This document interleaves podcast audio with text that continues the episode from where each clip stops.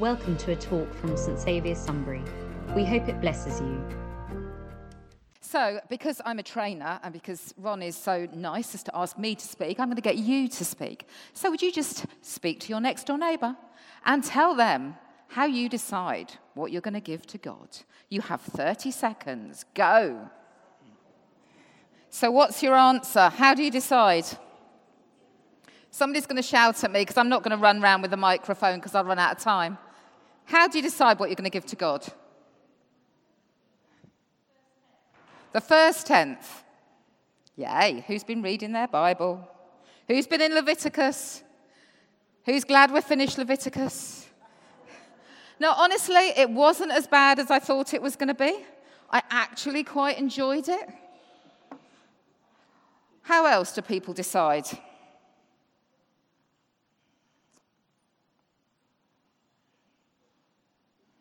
Ooh. So, there are lots of different ways we can decide. First tenth.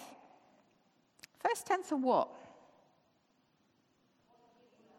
What he gives us. What does he give us? Everything. First tenth of everything. So, for example, this morning, I've been to the back on the way in to try and decide what I'm going to have for lunch when I get home. And so, God has given me my lunch for today. So, I've got curly fries times two. It's going to be a very carb heavy lunch today. A baguette. I, I would, I, I'm not eating all the curly fries. I do have a husband and a son, just before you think about it. A baguette and um, extra thick loaf. Now, when I say I'm going to give a tenth of everything to God, do I include this? Because hasn't God provided this for me? What do we give? Matt, can you, um, on my PowerPoint, can we go to the pie chart?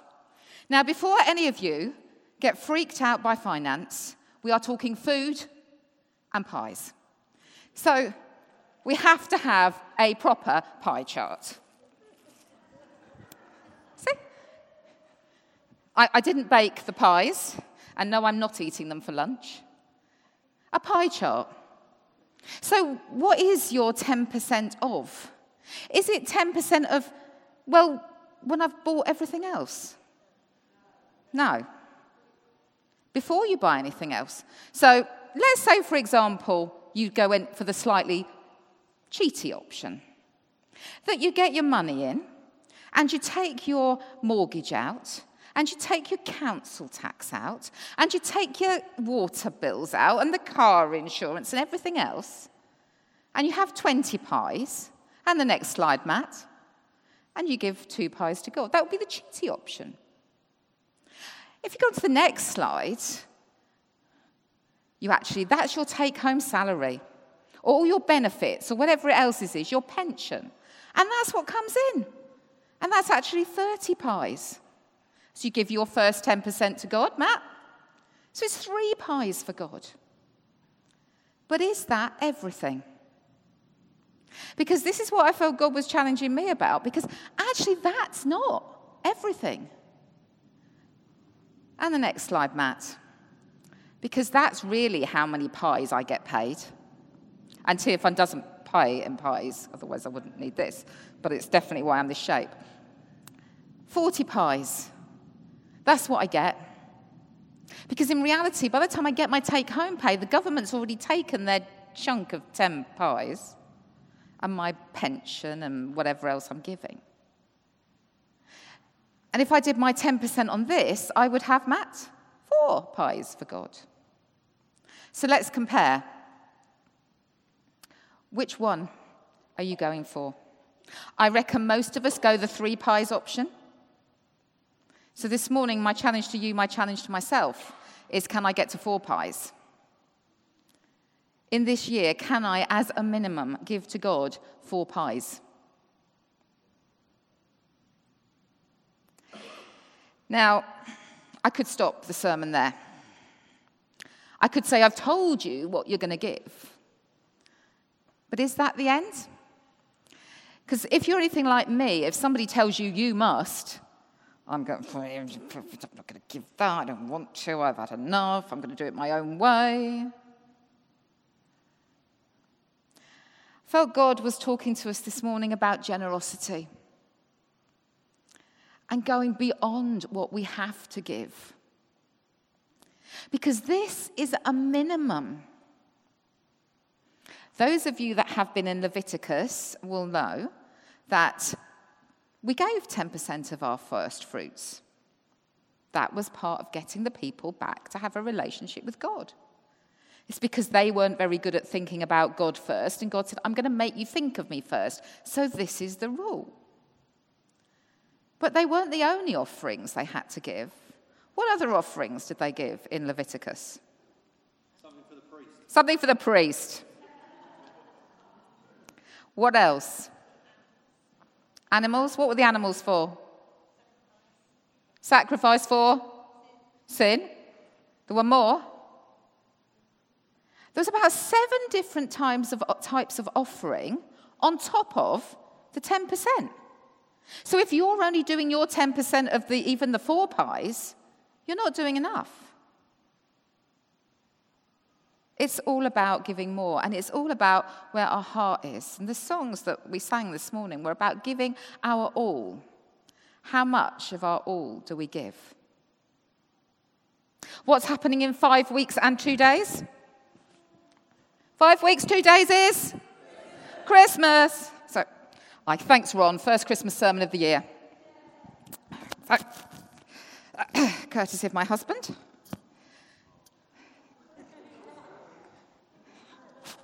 We need a visual aid. There we go, you see? I wasn't going the full beard. I thought it might. Uh, there we go. Full beard. Rix isn't here, I'm safe. if for a minute, till the next service. How do you approach your Christmas giving? Can we go back right to my first slide, Matt, please?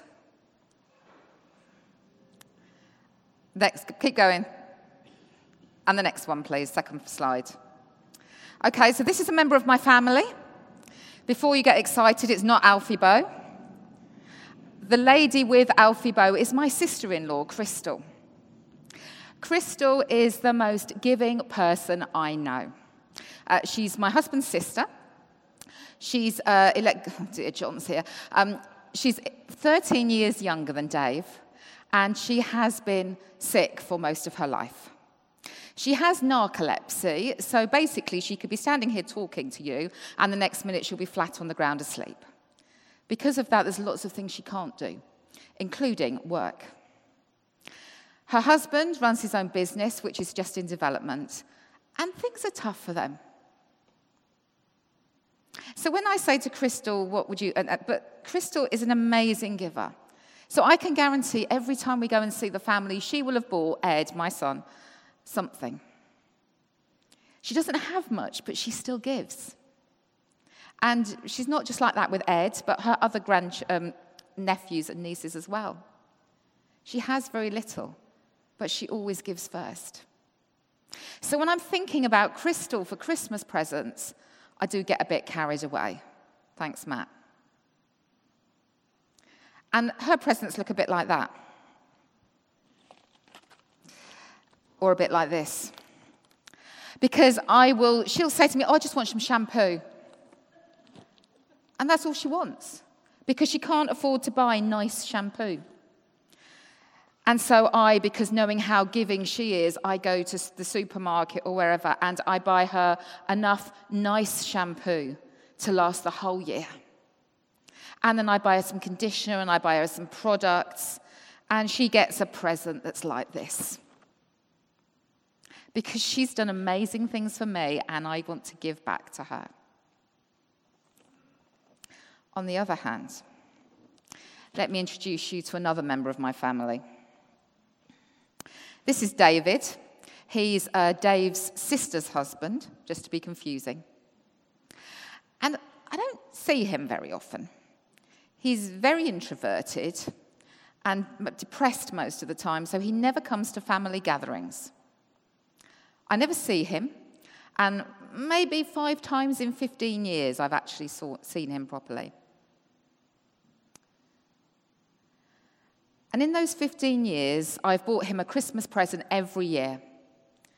And not once has he ever said, Thank you, which irritates me intensely because it's just rude, to paraphrase Roe. Eh? No. Sorry, you used that phrase about other things. It is just rude. I'm channeling her.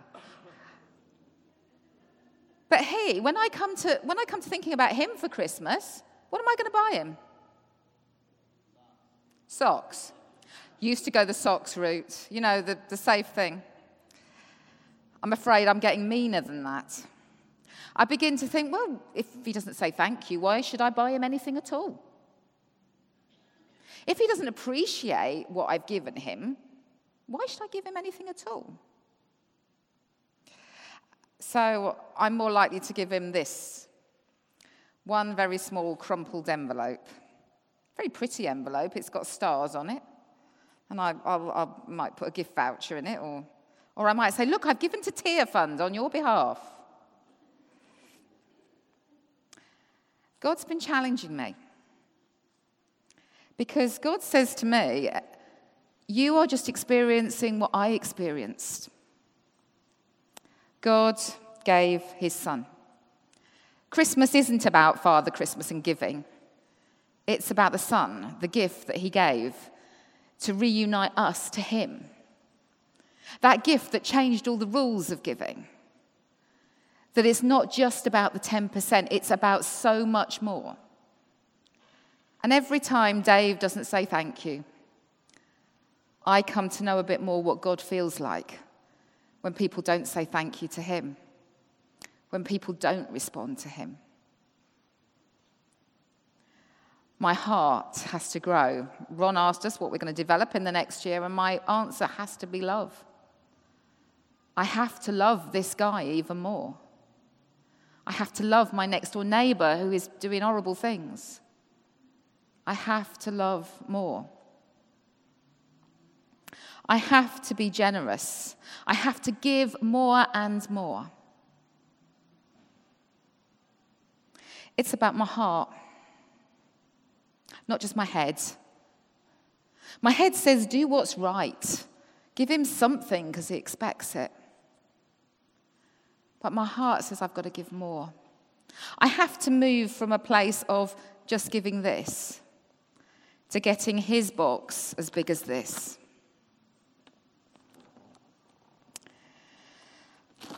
And yes, this is a true story about my family. But also, what does it say about us as a church? Oh, very hot, this jumper. Oh. How much do we give back to God? We sang that song, I Give You My All. And we might give our all here. But do we give of all of our finances? I heard an amazing story of a church leader who decided that God was calling him to give back all of the money that he earned from the church into the church.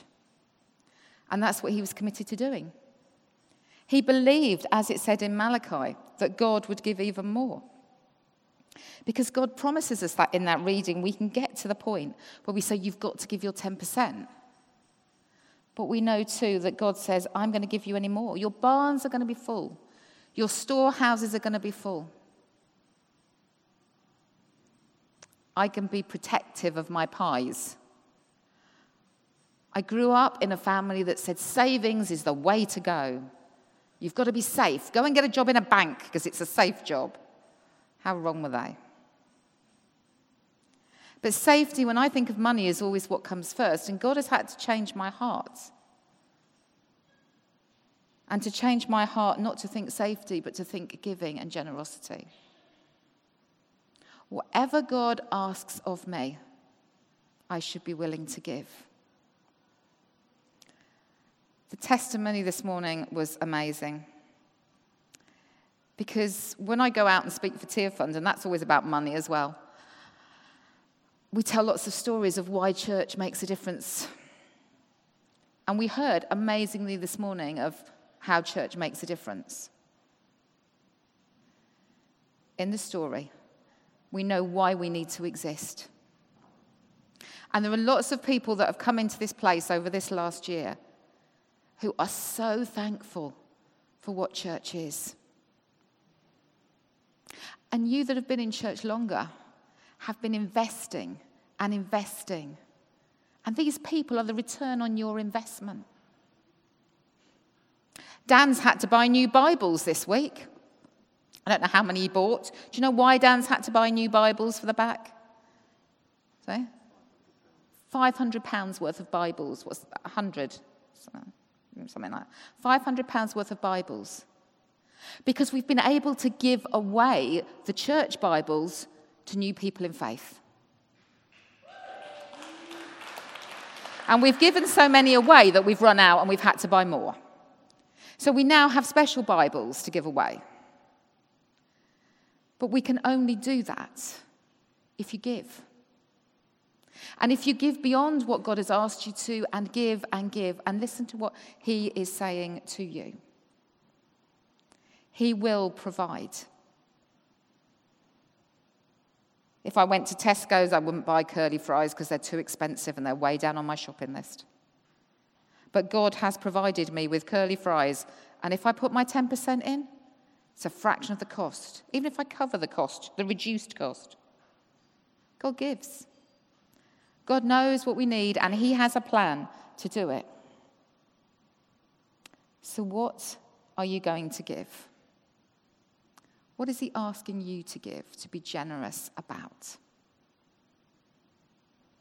When I give my brother in law, well, actually, no, when I send it via his wife because I don't see him, his grotty, crunkled envelope, I don't feel great. I feel great when I give a box like this. How great can you feel by what God is asking you to give? He will bless you, He will return it far more than you've ever given. So please, don't give from your head, give from your heart. Give in response to the God who gave everything so that you might have an amazing life. That's how much you should give. For more information about St Saviour's, please visit our website at www.stsavioursunbury.org.uk.